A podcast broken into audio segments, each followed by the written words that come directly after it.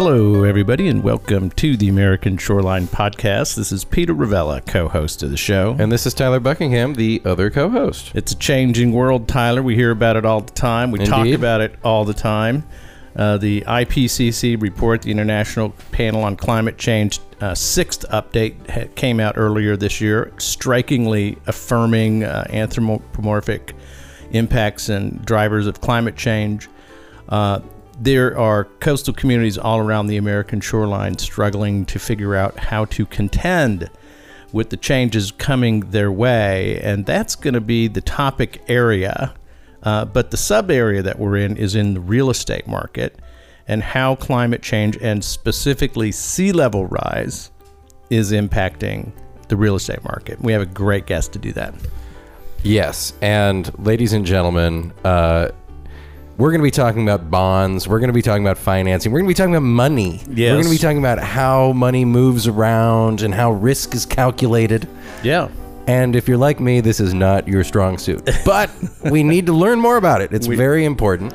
We do indeed. And the research that's going on uh, in this field, I think, is going to really help us understand how climate change is actually affecting our society, not only uh, in local uh, jurisdictions, but even more broadly. Yeah, society at large. It is. I think it's very fascinating stuff. Peter, who's on the show today? So, Dr. Ryan Lewis at the University of Colorado Boulder is a professor of finance and co author of several papers on the issue of the economic implications of sea level rise. A couple of papers I want to mention Sea Level Rise and the Municipal Bond Yields, a paper that was published uh, broadly October 6th of this year and made available uh, a very detailed analysis of uh, how bond yields have been changed or are affected by uh, the notion of rising sea levels in coastal communities. Uh, the second paper, and I think the focus today is a paper he co authored called The Disaster on the Horizon The Price Effect of Sea Level Rise. It came out in 2018. Um, and part of a body of work from a lot of researchers and economists around the world who are taking a hard look at the financial implications of sea level rise. Uh, Emilie Mazzacurati from Moody Analytics, who was on the show about a month ago, uh, leads a division of people at Moody's uh, investigating this, and, and Dr. Lewis and the team that he works with also doing some real groundbreaking work on sea level rise in economics. So I'm really looking forward to hearing from him. It's a really interesting way to think about risk and to think about how we can measure this stuff. Yeah. You know, if you're a scientist, you know, we, we talk with the engineers, we talk with the people who are dealing with describing the world through, uh, you know, measuring temperatures and measuring, Yeah. you know, vertical datums and all that. Right. This is a different way Yeah, of this is- measuring what's happening from a social perspective. Correct. And I think it's just going to be a fascinating show. I very much look forward to it, but let's first have a word from our sponsors. The American Shoreline Podcast Network and CoastalNewsToday.com are brought to you by LJA Engineering. With 28 offices along the Gulf Coast, the folks at LJA Engineering are at the top of the craft in the areas of coastal restoration, coastal infrastructure, rivers and channels, numerical modeling, disaster recovery, and design and construction oversight. Be sure to subscribe to the Coastal News Today Daily Blast newsletter at coastalnewstoday.com for daily updates on the events and news that shape the coastal discussion. Want to support the discussion and promote your company? We have sponsorship packages available now. Email me to learn more at chloe at coastalnewstoday.com. That's C H L O E at coastalnewstoday.com. Hope to hear from you and enjoy the show. Dr. Lewis, welcome to the American Shoreline Podcast. Thank you for having me. Well, uh, I think it's always good to begin with a little bit about you. Uh, can you introduce our audience to yourself and how you became uh, interested in econ- uh, be- being an economist, and specifically your interest in sea level rise?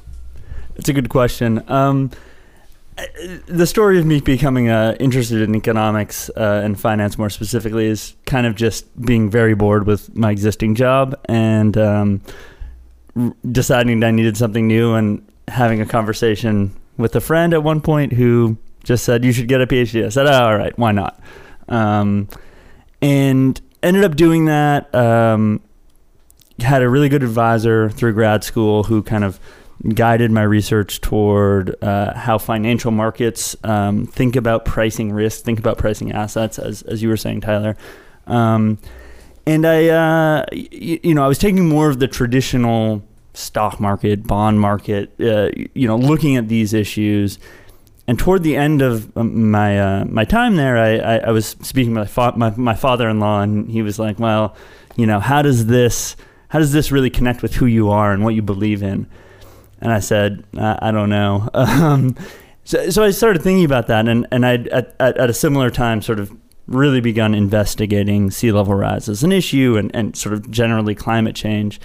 And I kind of just like sat there one night and thought about how, how do I connect these things? And it all just kind of became clear. And I, I went to my advisor the next day and I said, here's what I want to do for my main dissertation paper. And mind you, I, I was like six months away from graduating. And he said, um, no, you're not going to do that for your main dissertation paper. Uh, once you have a job, you can, you can look at these issues. And so I, I got a job. And, and the first thing I, I did was sort of reach out to Asaf and Matt, who, who I knew would be interested in this stuff and, and who, um, who seemed to have the tools. And, and we just kind of went from there. Yeah, for the benefit of, of the audience out there and in recognition of your colleagues, uh, you have a similar group of guys that you've been working with. Can you can you introduce us to your co-authors on the papers and your research? Yeah, they're they're they're great gentlemen. Uh, Asaf Bernstein, who is my colleague at um, at University of Colorado, and Matt Gustafson, who I actually went to undergrad with. Uh, he's at uh, Penn State. So the three of us tend to write together on this issue. Well, it is, uh, you know, since the International Pl- uh, Panel on Climate Change was formed, I think 1988. Uh, so that's uh, about 40 years ago that we've had this focus uh, in the world on climate change. Uh, the implications, the understanding of climate change have really accelerated in the last 10 years, becoming more and more important. Um, when you looked at this issue and made this connection that your father-in-law suggested, and uh, that's a great story, by the way, to have your career influenced in a positive way by your father-in-law. I think that's Seems good. like good that's, advice. That's good for family vibes for sure. Um, what what uh, what where did you start? How did you pull that connection together? What was the implication that you were interested in exploring? Well, um, you know, as as we know, th- th- there's a lot of ways to think about risk, right? As I'm sure you, you, both of you have have talked ad nauseum at the show. Is you know, there's a physical risk to things happening, right? And one of the first things you learn when you're studying economics, and particularly financial economics, is that that physical risk isn't necessarily how markets think about risk. And so, you know, when I when I started connecting uh, climate change and and sort of financial markets, what I wanted to understand was, yes, there might be some physical risk out there that affects certain assets or certain properties. How do I how do I figure out whether or not the market is actually pricing those risks, whether it's thinking about those risks as relevant to the value of the asset? Um, and so you know, my, my first thought was, oh, may, maybe I'll look at sort of equity markets, firms that might be more exposed to climate risk, you know, however, broad, however broadly we want to define that.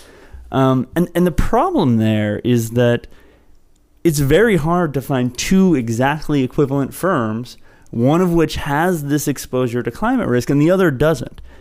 And, and that's sort of the setting you would want to really be able to say, oh, well, you know, this is how the market is exactly thinking about climate Right. risk. A control that is unaffected that you can compare apples to apples with a firm that might be in their stock price or in their asset valuation. That's exactly right. And Hard to find that. this is yeah, and this is the gold standard of scientific discovery, right? Yeah. You want to control and then, you know, something that is treated and you want to compare some outcome on the control versus the treated.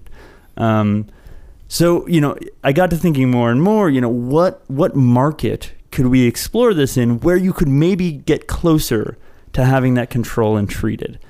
Um, and you know, I just sort of iterated, you know, through the markets that are out there, and and, and it just kind of dawned on me, it's got to be uh, it's got to be real estate markets, right? Tons of houses sell, some of which are are al- almost identical to each other.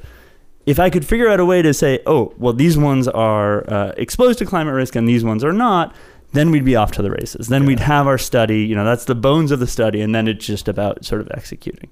And so, so that was my idea to begin with. And and then when I pulled Matt and Asaf in, you know, we really kind of as a team refined together, sort of found these amazing maps from NOAA, uh, National Oceanic and And Atmospheric Yep. Association. Our favorite, Yeah. our federal, Our favorite, favorite fed- federal our agency. favorite yeah, yeah, federal Uh, they're the best. Um, they are the best.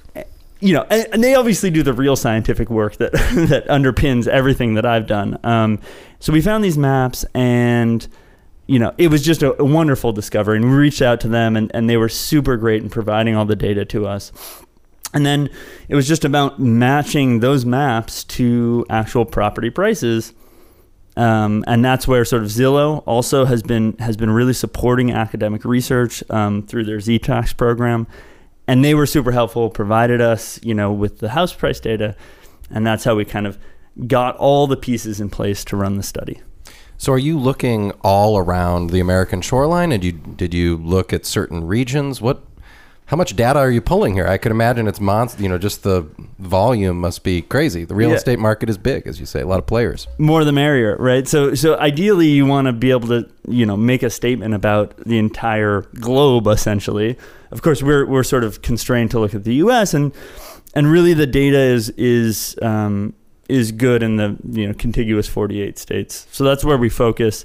Um, some states actually do not provide very good house price transaction data. So, you know, in those states we have less of a sample, but for the most part, you know, it's it's pretty much all the states. And and actually on, on our website, um, I don't know if I've updated this, but you can see a state by state analysis that we've done, and they're they're almost all in there. Is that right? Well, all, almost all the coastal states. Well, let's give the website out now. So while people are listening to the show, if you're not driving, uh, take a look at this while we're talking to Ryan. Uh, what's the website that? If you Google, Google up uh, Ryan Lewis and call CU Colorado, uh, it should come right up. Well, it's a it's a really interesting question, and and uh, I want to start with this notion of the difference between how uh, maybe common everyday Americans understand and perceive risk versus how the market understands and perceives risk, and why is it different? Yeah, there, there are going to be a lot of reasons why sort of these two things are different. I mean, um, you know, the an individual uh, may need to be ex- uh, exposed to all of the knowledge um, about uh, an asset or a house, um, whereas sort of the market in aggregate could impound that information nicely, and sort of the, the, the people who actually transact under are, are the ones who sort of understand that risk or are learning from prices um, uh, to know you know to infer what those risks are. Um, I think sort of taking a step back, um, you know, the way markets think about risk generally, and I, I say markets think, they don't actually think, but Right. the, the way we think about how markets uh, behave is that, you know, things that, um, you know, affect the value of assets and do so, uh, especially when we are, you know, poor or otherwise uh, Vulnerable. vulnerable, sure. Uh, those sorts of things tend to garner a low price, right? Because anything that gives me, uh, sorry, a high price, excuse me, anything that's giving me money when when sort of I'm already wealthy, that's great. Things that sort of pay out when I'm I'm otherwise uh, wealthy. When I, uh, you know, my portfolio, my stock portfolio is doing well. Uh, I'm super happy about the world. Give me a little more money. I- You know, it doesn't really, it's not that impactful to me. Got it. Those sorts of assets tend to have sort of uh, lower prices and, and, and by fa- you know, uh, Less by aff- implication, higher returns. and less affected by risk. A little. Well, you, you you you think that those assets are actually potentially even even more risky, right? Because they're the ones that sort of pay out when we're otherwise wealthy, and and Ah. and the assets that sort of pay out when we're otherwise poor, those are like the the assets that kind of hedge our risk in some sense. Um, so there's this idea in markets that uh, that certain assets should have low prices and certain assets should have high prices. When we when we, we kind of take that to the sea level rise setting, in particular the the housing setting, if I'm going to buy an asset that is going to, you know, potentially be flooded 10, 15, 20 years. And and if we think about the average sort of US homeowner, almost all of their wealth is is tied up in their home, right? Yep. So you've got an asset that, that that's potentially going to be worthless at some point where all of your retirement savings, potentially everything that you're going to pass on to your kids, is tied up in this asset. Well, that's exactly what I've described as an asset that is extremely risky, right? Okay. It's going to have very low returns and low, you know, it's going to be worthless when I'm poor, and I'm poor because my home is is underwater, right? So this is the kind of risk that we think as sort of financial economists markets should really price, right? Okay. A, a risk where where sort of it wipes out my entire life savings when this asset sort of fails that's something that, that everyone needs to care about right?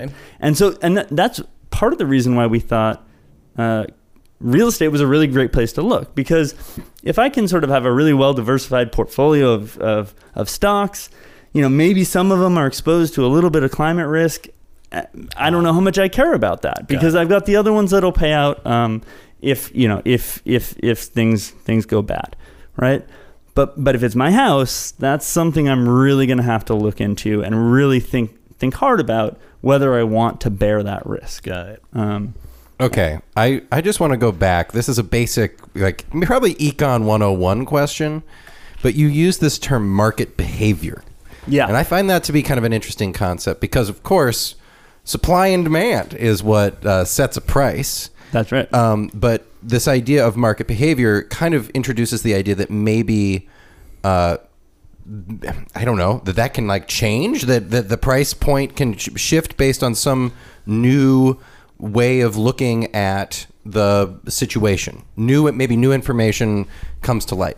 Can you just explain market behavior b- broadly? Because I, I'm interested in that. You know, you think about a beach house, of course, it's it's beautiful, high demand. There's only God isn't making any more beach houses, as my grandfather used to say. Like, you might as well just, uh, you know, you can't go wrong there. People are more people on the planet, more demand makes sense. But you, th- this this is a new concept. Explain that to us. Yeah. So I, I think you described half of it right there. Uh, God isn't making any more beach houses, so we know the supply is fixed, right? And so really all we need to think about in terms of changing prices is how demand changes, right? And Tyler, I think you know one of the you highlighted information, right? That is one of the major things that drives prices. If if new information comes out and that sort of leads us to re- eval- reevaluate the value of an asset, that will likely then go into prices. Um, and so I completely agree. And I, and I think um, if you look at the data, uh, coastal real estate has done very well. The, the, the prices keep going up, up, up.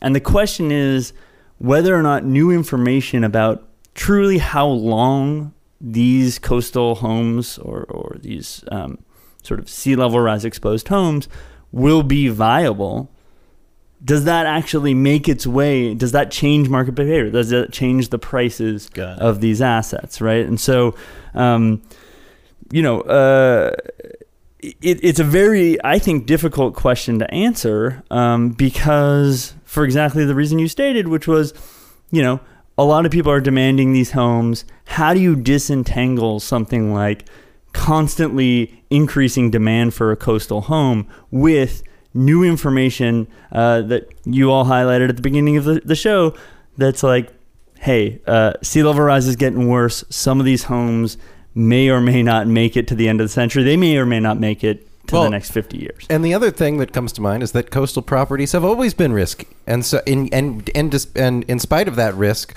have been going up in price. And we've always, even before sea level rise was a common phrase, uh, we know that coastal places have been more risk exposed. Well, and, and it does seem difficult to disentangle because uh, the the proposition nowadays is that the the COVID pandemic has driven demand for more remote properties, particularly beach homes, as having a strong effect, an upward price pressure, uh, and that the emergence of uh, short-term lending opportunities in Airbnb and VRBO uh, have also driven and changed the economic equation on coastal property or recreational property like this. I want to know what the hypothesis was. I liked what you said is that when you have all your chips on one square, essentially when you're putting your asset base into a home, there is a clear risk that's understandable and visible. When it occurs is not pr- predictable. You're really. comparing it to roulette.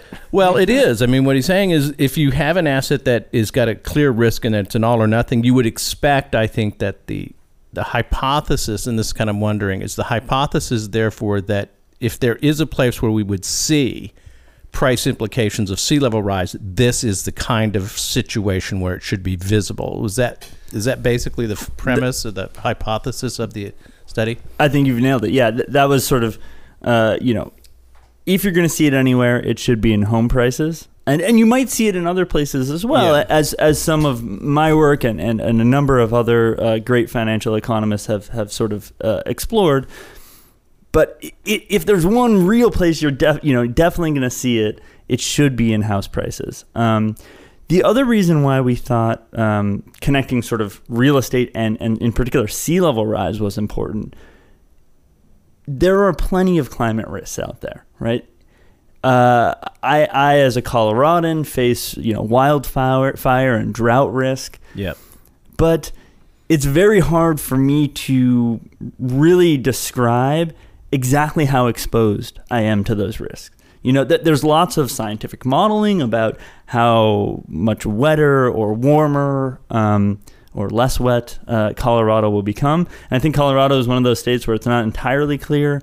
Um, but I don't, I can't really translate for Yeah. me what that means as a homeowner. Um, Whereas if you think about something like sea level rise, and in particular, again, coming back to these NOAA maps, the risk is, I mean, again, there's a lot of uncertainty. I, I don't want to overstate how certain scientists uh, are about sea level rise, and I think they will say that there's a lot of uncertainty. Yep. Um, but relative to the other types of climate risk out there, this seems to be one that's particularly well defined, right? Yeah, like These it. maps will are very well, um, you know, very high detail, high resolution maps that will tell you, you know, this property is our best guess. This is likely going to be exposed to, you know, after one foot, say, of global average sea level rise. We think that this thing's going to get chronically flooded. Right. And that's how you read these maps. And I think it tells you a lot of, you know, a, fairly well defined uh, amount of risk that you face at the property level. Got it.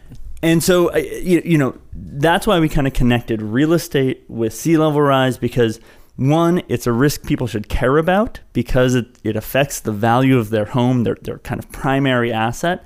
And two, we as economists could measure exactly, or again, I hate to use the word exact, but exactly what people think that risk is. It's it's it's it's one definite exposure or non-exposure. It's not like we ran 800 million models and 60 of them have you know Colorado It's a- getting this amount of moisture and and and what whatnot. a discernible factor. It's vivid enough, as I, we like to say, if you want to understand climate change, look in the water.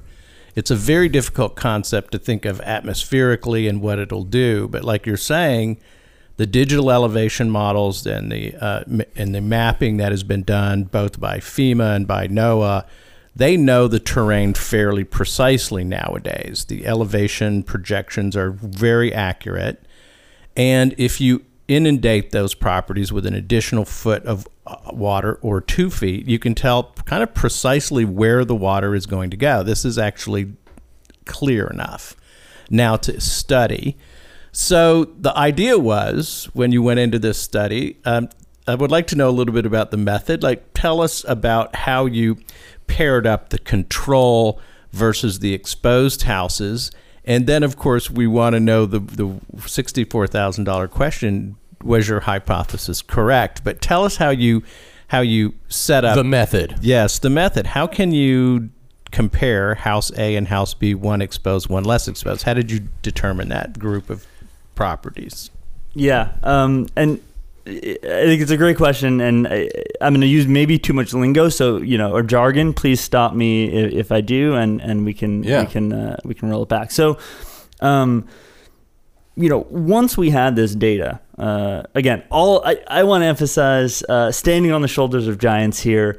Uh, these folks really laid the groundwork, and all we did was sort of uh, apply some elementary code to kind of get things all matched up. Uh, but but the idea we had, and, and, and what we really wanted to be able to study, um, is if you had one home that was exposed to long term climate risk through sea level rise, could you compare that to another home that was otherwise identical and did not have that sea level rise exposure? And otherwise identical is the key sort of uh, the key idea here. So uh, the problem is, and this is a problem we found out really early in the study. The problem is, if you were to just plot uh, exposure to sea level rise risk as a function of distance from the coast. Mm-hmm. Sea level rise is very correlated with distance from the coast. Now, as we've already highlighted, if you were to also plot prices as a function of distance to coast, you would also find that prices are very highly correlated with distance to coast.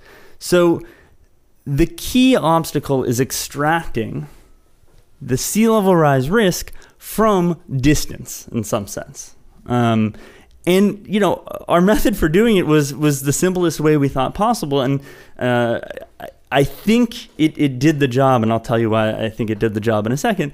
But what we did was we just divided the coastline into uh, little bands of distance. So, so, so you know, hundred foot bands where we're only comparing homes that are in the same hundred foot band uh, of distance from the coast. And so, you know, we're going to look within the same zip code, within the same distance to coast band, within the same uh, month of the year transaction.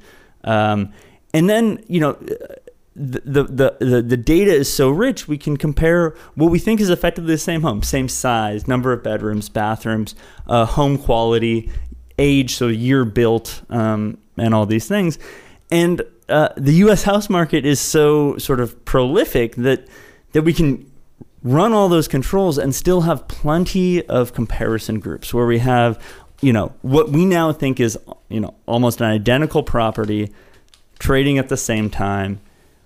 One of which is exposed to the sea level rise risk. They they appear in these NOAA maps that are that that show that they'll they'll have some chronic tidal flooding at some point, versus the homes that are not. And that's sort of where we set up our control group. Well, I'm just trying to wrap my mind around uh, how this would work out. But um, is it true then that you would have so many comparisons, like direct comparisons? Is that the way it worked? Or did you have like kind of a cloud of this is like this function of code represents mm. unexposed and this function of code represents the other no so so the goal here is to actually have direct comparisons right so we want we want two actual transactions that are occurring in you know within those same buckets and those buckets have a lot of uh, criteria so how many into. were there how many did you get so i mean you know, we are starting from a vast number of uh, of transactions in coastal properties uh, in, in in coastal counties. Um, and once we sort of consolidated everything down, I think we had about a hundred thousand observations that we were basing off of. Wow. Now, you know, some of those, you know, maybe were were more or less useful. Um, you know, obviously, it's great if you have multiple you know 10 properties that, that are falling into the same bucket that allows, allows you to really precisely estimate what's happening and so you know when we think about sort of the useful data, maybe it was about half that um, that was actually kind of sizable study. sample. Fifty thousand is a, a, sizable sample. Uh, yeah, I think. I mean, yeah. Again, statisticians developed all these tools. It seemed enough for us to fairly precisely uh, estimate the effect that we that we estimated. And and just to get at your question, uh, what we found was that there's about a seven percent discount for homes that are exposed to sea level rise risk. And I want to be uh, clear about what I mean by sea level rise risk. NOAA provides these maps up to six feet of global average sea level rise. So we counted you as exposed if you were anywhere up to the six foot band. Okay. okay. So six foot properties versus you know we don't know maybe seven, eight, 10, 20 foot properties. Um, It that's didn't, it didn't matter after six. It was if you if, but if you're if if the inundation model showed that your property would be flooded on occasion, some with some frequency, uh, more than a foot up to six, that was considered exposed versus a property that was not was not likely to be inundated at all. Can you can you fill in? I don't know. This is a this is a technical question that the that the engineers would normally answer and the hydrologist guys would answer. But what accounted for a property not being exposed that was uh, from in a similar distance from the shoreline as you mentioned, in a similar type of barrier island market? There were properties that were not exposed to the risk. What what factually would did you find uh, those groups of unexposed shared in common? What characteristic explained that? Yeah. Um, so I can, as you as you very astutely noted, I am not an engineer, uh, and and so uh, you know I may make a total fool of myself right now, but I can answer this from a uh, statistical standpoint Okay. um, uh, and an anecdotal standpoint. So, uh, statistically, uh, I don't know if I had mentioned before, but another criteria that, that that decided our buckets was actually elevation. So we didn't want too much variation in Great. elevation going into these buckets. Um, Nonetheless, within those buckets, elevation still explains something like 30 or 40 percent Great. of our exposure variable, right? Okay. So elevation is, is accounting for some aspect of this. For sure. The other thing that seems to account for it is sort of, uh, you know, man-made or or or natural geographic features Yep. that cause certain properties to be exposed and other properties to not be exposed. So, you know, a property that actually is lower lying than another property may not be exposed to to to Yeah. the sea level rise risk because there's a hill and a highway berm and maybe a dike or something like that that that currently prevent that from Great. falling into exposure bucket. I mean, at the extreme, think about Death Valley, right? That's very low. That, that would be technically exposed to sea level rise risk if there weren't a mountain range in front of us. So that's Yeah. kind of the thing we, we saw going on and would be confirmed by the statistics. Great. So makes sense. And on Galveston Island, being behind the seawall, which is at 13 feet high, and uh, you uh, the homes that are behind the seawall are protected or less exposed to sea level rise than the west end of Galveston Island, where there are low dunes, if any, and no seawall. So, the, so that's the kind of thing I was trying to make sure that the listeners were following along with. Um, so the bottom line was, you guys came out, you did this analysis, you run the models, and the and the conclusion you get fifty thousand ma- like viable comparable. Yep, tests to, Yeah. to Yeah. Yep, yep. explore. The net effect is a house that is exposed to risk of sea level rise is worth 7% less on average than a house that is not. Is that the answer to the The- I mean, seven percent is a very precise estimate. You can, Yeah. you know, when you do any sort of statistics, there's always a range around it. Okay. and I think that range, uh, the ninety, our ninety-five percent confidence interval, which is the way we talk about this, Of course. is something like three percent to nine percent or something like that. Statistically significant range. is- Exactly, Is, uh, exactly. Okay, so um, were you surprised? Would, did that? Let's let's use number for seven percent for the sake of the discussion, and we all know that this is actually somewhere in the mid range of what what the analysis showed. Um, as a as a researcher going into it, running all the numbers, when that popped out, where you're like, boy, I thought it would be higher, or boy, I thought it would be lower, or that's kind of what I thought it would be. Did you have a sense? How did it feel compared to your intuition? Yeah, did it feel good? Yeah, did, you right. like, is it, did, did that seem to be? Yeah, how how how how did the three of you as the researchers respond to that result? It was it was a it was a split verdict, right? So I, Okay. I think there were um, I'm not going to name names, but there was at Okay. least one of us who said there's no way we're going to find a discount because people don't even know that this is something that they should be thinking about.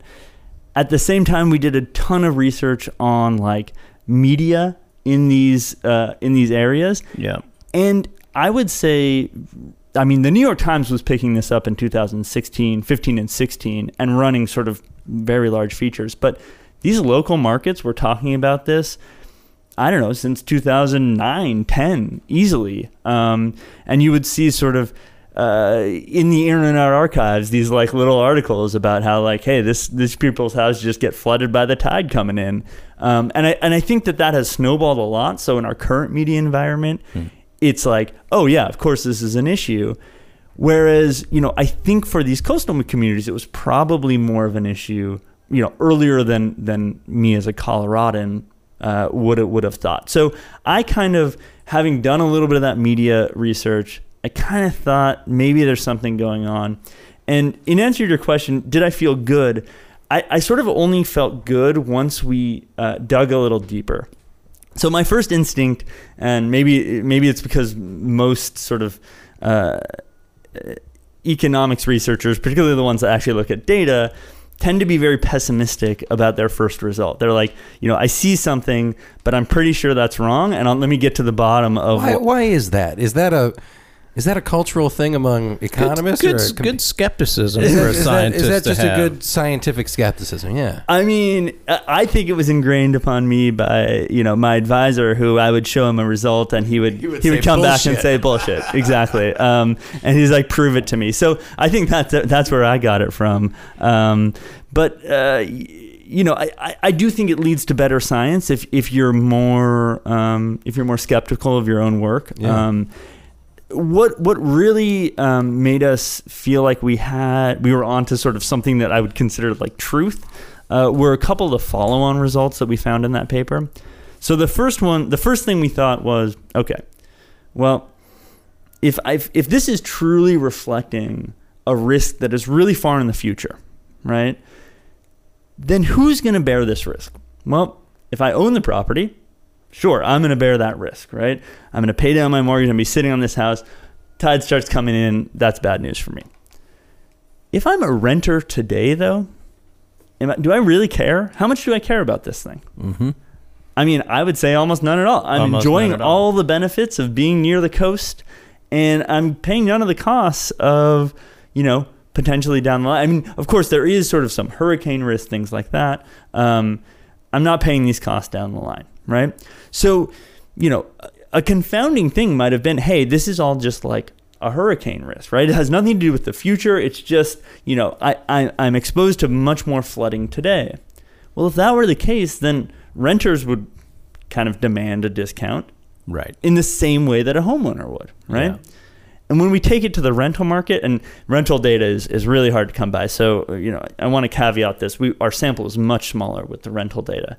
Um, we, we find we find nothing, right? So um, we find a, a zero effect, and, and it's Renters are not concerned with they sea don't level care. rise. they don't care. The Um, price of the rental is unaffected by Yeah. the level well, of and exposure. I gotta say, in my one week or whatever, I mean, I don't know if you had a minimum duration, but a lot of coastal rentals are very short, and sea Right. level rise. yeah, are at the extreme, I don't think that uh, that the VRBO rentals are pricing this. Um, so, so you know that gave us confidence that it's at least a medium to long term risk. Um, we also did some additional analysis to exclude hurricane risk as as driving it. So. NOAA, our friends at NOAA, also provide these great maps of storm surge exposure. Uh, and I can just run the exact same analysis on storm surge, and you see that that doesn't change our result. So controlling for Ah, that storm surge doesn't change our result one bit, right? So you get you get the exact same estimate when you're comparing properties that are not even in a storm surge region. Um, so so that again also yeah, gave that us reinf- reinforces the result. Exactly. So so we really sort of do think that this is individuals or or um, I'll talk about them in a second. You know, uh, people buying sort of small groups of homes, uh, thinking long term about the future. Um, the other the other things that really kind of uh, lined up with our priors and, and made us confident about the study is that we found that the folks who price this, the buyers who price this, um, tend to first come from areas that Um, and this is Yale does all these climate surveys. I'm not sure if you all are familiar with that. Um, Yeah, they have a great website and a great research institute at Yale. The climate, tremendous, Yeah, it's tremendous. Climate Research Center. I forget the name of it, but it's absolutely yeah, stellar. climate connection. Climate uh, Connection. It's absolutely like fantastic. Um, yeah. Uh, so, you know, they provide the, the survey data, and they ask, you know, at the county level, how worried are you about climate change? How how much do you think climate change will affect you directly? Um, so when we partition our, our study on on the areas where uh, large percentage of people think that this will affect them directly versus areas where they don't, we find the effect predominantly in the areas where people think that this that climate change is an issue that it There's will a correlation that will between awareness and Exactly. the outcome, uh, or maybe a causal relationship between the awareness that is indicated in the survey and the discount result that you're finding on property. That Right. does make perfect sense Right. uh, because they have to understand it.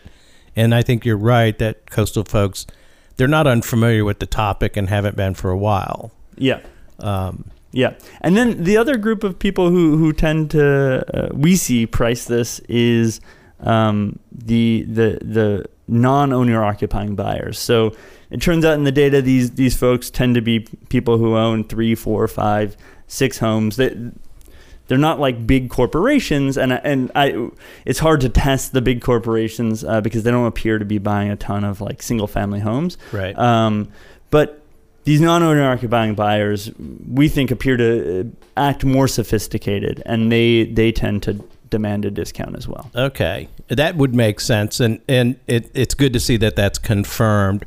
Uh, a small group, uh, real estate investment trust, buying uh, coastal property, renting that through Airbnb. These are investment strategies. They are looking at returns. They're they're sophisticated buyers. They're capable of. So you would expect to see, and you did see that in that community of buyers, a demand for a discount on the price based on exposure.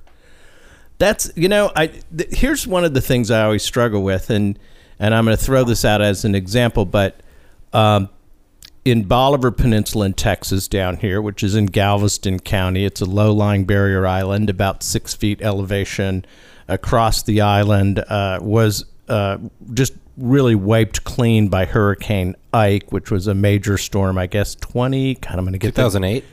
eight, I believe probably okay. Uh, and literally afterward, there were very few structures remaining. They weren't damaged; they had been washed completely off of the island into the bay, and a few that were built very high survived. But there were slabs just picked clean, uh, hundreds and hundreds. The interesting thing since then, the peninsula has been largely rebuilt. The houses are bigger and they're more expensive, and the property values have gone up. So I've always wondered about um, whether risk, uh, particularly coastal risk, is even a relevant factor in the behavior of human beings. I mean, I, I can't. I, how do we? Well, Dan Martin was saying that we are going to go in the water. That like eventually Yeah. we'll just build out in the water. Yeah, he's that's right. The, the was- demand to be there is so high. I mean, I, I, Yeah. Anyway, I, Peter, I'm sorry to step on it, but no, yeah. but that's you're right. He, the, it's hard to square that. Although I think maybe the questions are different, but how would you explain, or how would you try to square those two? If I'm, if I, if what I'm saying is accurate, which I think it is, but how would you explain that, given what you found? Yeah, I, so I think that there there there's a lot to a lot to think about in, in sort of that that scenario.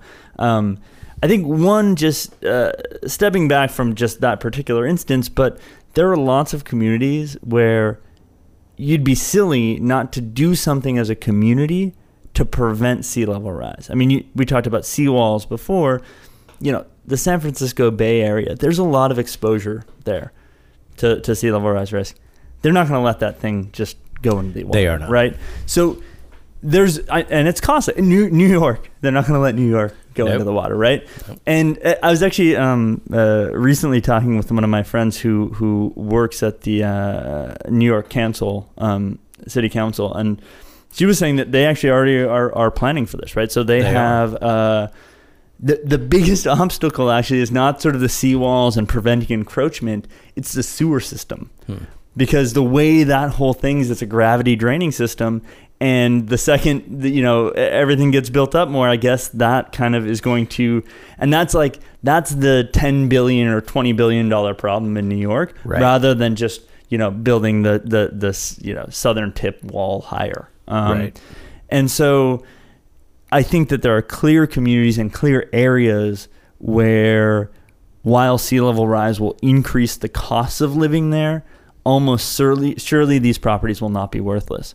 However, having spoken with sort of a, a number of uh, of geologists and, and, and engineers who think about these problems, there are also a lot of areas where that is not a cost effective strategy. Correct. Right. And so, like, uh, a lot of the Florida coast apparently has this very porous um, Limestone. limestone where the water comes up. It doesn't. It doesn't need a direct path to get to Nope.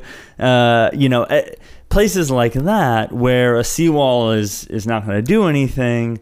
It it seems as though these places really do have a problem, and you know. Uh, Maybe there's some preservation of the areas with extremely good views or or recreation access, um, but I, I think there is where you're going to get sort of communities maybe The costs are gonna go up. It's gonna be just harder when it's wet. Hello. Yeah. The wa- it's it's more expensive in the water. We all know this. Yeah. right that's probably why we don't build in the Yeah, water we're now terrestrial folks. You know, I can't. Gotta say. yeah so so i think the costs are going to go up and and i think you know one thing that uh, not to go on and on but another thing that we do in the study is we is we exclude those extreme like those beachfront super high value properties Okay. and we and we get if anything our, our estimate sharpens um, because I exactly what you said it's unlikely that West Palm Beach or you know regular Palm Beach I guess uh, Yeah, e- th- those those houses are not going going to um, you know reflect this this thing at all different different economics driving that market. Uh, but I think you're right to to distinguish between where we are likely to make pretty much whatever investment is required. New York City, Lower Manhattan. The proposal, as you say, is about 10 billion to 20 billion now. It's well under development by the Corps of Engineers. The city of Charleston, South Carolina, is in the middle of a major investigation of the wall that's going to protect uh, the historic parts of the city. It's a three to five billion dollar project. There's the thirty billion dollar Ike Dike in Galveston Bay. There are and San Francisco Bay has got multi-billion dollar projects about the Embarcadero. Uh, the, Embarcadero. Thank you. The Embarcadero in downtown. I mean, those are places where whatever the check needs to be will be done. Uh, Barrier Island residential single family communities is a little different deal. Uh, they're going to have a much harder time justifying the level of investment to re- to get to a point of protection. This particular topic we're talking about, of course, is a favorite topic of Dr. Rob Young at the Center for the Study of Developed Shorelines at Western Carolina University, who has been saying this and, and demanding that the policymakers start to think about the differentiation here, to hold out the idea that all coastal communities at equal risk will will will receive hundreds of millions or billions of dollars in investment to protect homes is simply not true. Uh, and it's the dirty secret on the coast is that we're really not telling people out there that a lot of folks are going to get abandoned uh, in terms of government investment for protection because we simply can't afford it and it's not worth it. I'm sorry to say.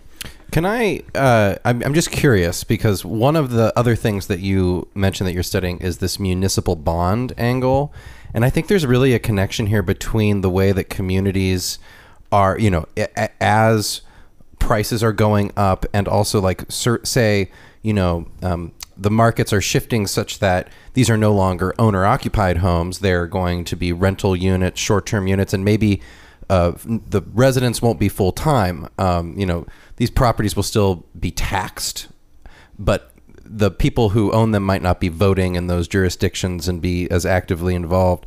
I'm curious to know uh, if if if this little if that's part of the connection to your interest in the municipal bond uh, paper that you did. Um, well, what I would say is is actually I have, I have different work that I, I, I think you've highlighted an incredibly interesting question. Um, I don't know if this was uh, yeah, intended. abandon my question. Yeah. but go for yours. No, uh, so I, I think that there is uh, there's there's a, an important idea that that communities will ensure this, and how is that? How do you measure the extent to which a whole community is exposed to this risk? And and we do look at municipal bonds, and we do find that there does seem to be a very small discount. There, you know, uh, prices reflect this this kind of very unlikely but still there potential that these communities will will will be unable to fund their bonds in in actually somewhat the near term, right? So municipal bonds, the the average uh, maturity, which means the average sort of time until they're due, is I, I think in our sample something like seven uh, seven or eight years, and so if you're seeing prices there, it's telling you that Yeah. that there's a there's a very outside chance that that these folks you know start to feel the the pinch of this in the near term. Um, but but the, the I, I thought the more interesting thing that you, you kind of mentioned was what does it mean when you have certain communities that are exposed to this risk and where you know potentially through uh, a change away from owner occupiers but potentially even through something we talked about before beliefs in climate change Hmm. you're getting a, uh, a sort of a sorting effect where certain people are moving in and other folks are moving out um, and I, I can't help but, but relate this to a, to another paper we have, which is called uh, uh, "Residential Sorting on Climate Change Risk," where we actually find that uh, very uh, strongly along the political spectrum, we are seeing this sorting. So we have sort of uh, individual ro- voter registration data that we can match to the property level, Oh wow! and what we find is that uh, that that Republicans on the margin are more likely to buy a sea level rise exposed home than Democrats. Wow. Right? And this is controlling for sort of all of the variables, you know, age, education, uh, Economic position, Exa- wealth, income, wealth. income. house, pri- you know, general house price, all Huh. that sort of thing. Wow. Um, so this sorting will exactly exacerbate, you know, any potential, um, uh, you know, local or sort of, mm, you know, even regional response to climate change, right? So, uh, you know, you need to look no further than Georgia to see that a very small change in the constituency of an area can have a vast implication for the voting outcomes uh, of, in this case, the nation, right? Um, well, if you if you suddenly replace five, ten percent of the Democrats living in an area with Republicans, who sort of uh, if you look at the survey data, tend not to really believe that climate change is happening, that it will affect them, right? So going back to these Yale surveys, they, they also split on, um, or I guess Pew does this. Pew splits on uh, political orientation, find about a 30 to 40% gap wow. between beliefs, uh, uh, you know, about uh, cl- global warming between uh, Democrats and Republicans. It is the most divisive issue Is that right? that they survey. Wow. Guns, immigration, healthcare, all of those are less divisive than climate change. Um, Wow. so if you can imagine, you're replacing people who basically, Huh. uh, you know, uh, are advocating that this is a problem and, and, are, and are seeking solutions with folks who are saying that this is not a problem and ostensibly are not necessarily seeking those solutions. That's you wonder how this That's affects the local investment, Yeah. adaptation, and, and sort of mitigation of these Yeah. risks. Well, I, I, I mean, a couple of things. Uh, having worked in coastal communities, Tyler and I were doing special tax districts for uh, shoreline restoration projects and raising the money locally to pay for these projects. So we did spend a lot of time in coastal communities.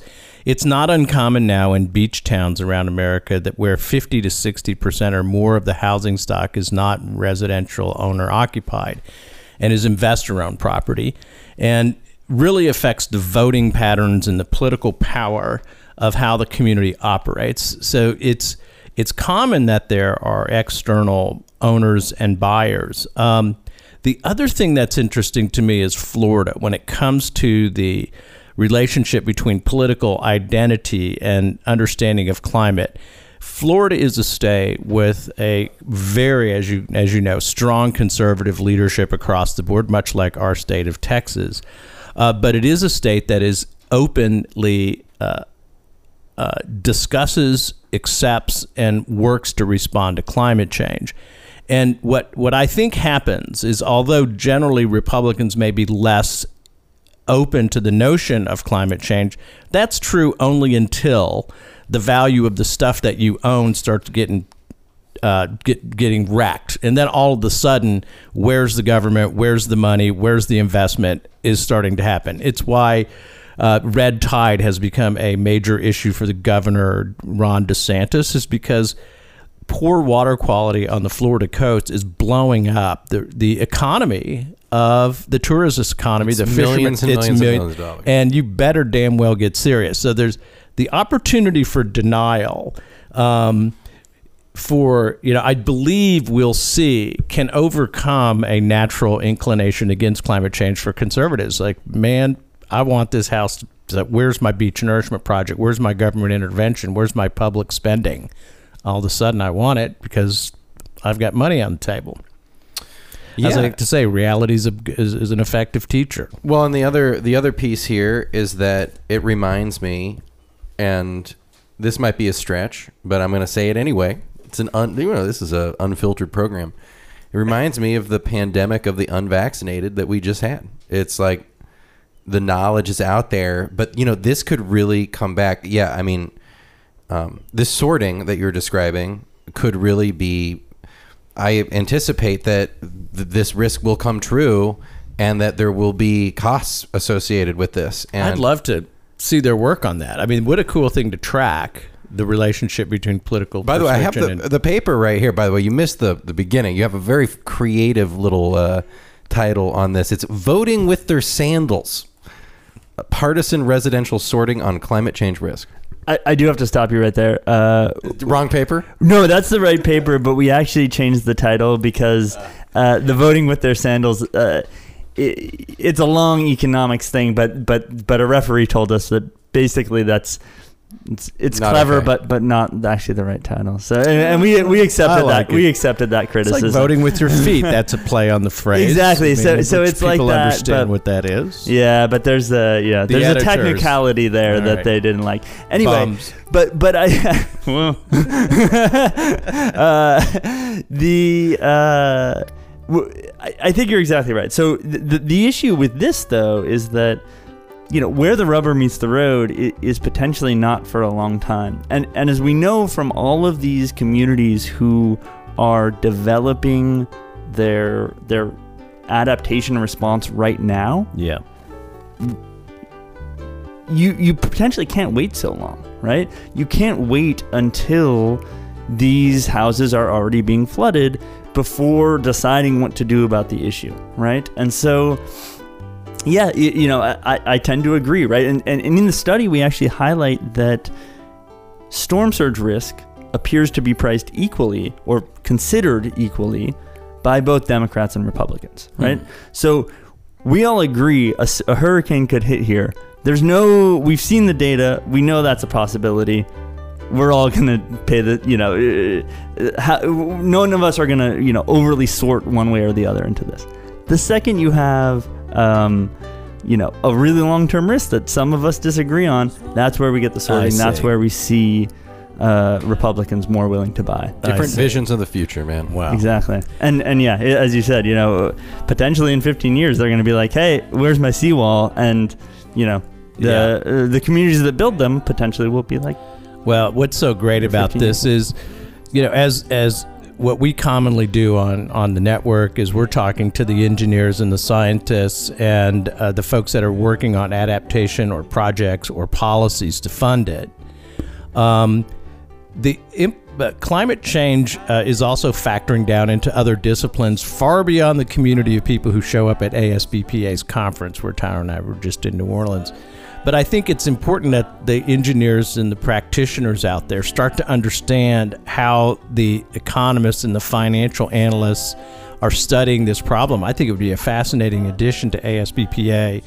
Uh, so I hope that you guys continue to do it. I know there's a group of folks around the world who are really taking a hard look at the financials behind climate change. Uh, so it's been a totally cool thing to, to learn a little bit about, Ryan. Appreciate it. "Well, thank you very much for having me on. It was a pleasure." Ladies and gentlemen, it is Dr. Ryan C. Lewis from the University of Colorado at Boulder. He's a professor of finance and the co author of several great papers on sea level rise and coastal uh, finance, both in the municipal bond market and in the real estate market. Great to check that out. Uh, Google up Ryan Lewis Studies, University of Colorado, and you'll find there's a, a large number of papers. Fascinating discussion, Ryan. We really appreciate uh, telling our audience about your work. Thank you. Been a boy, take one, brother.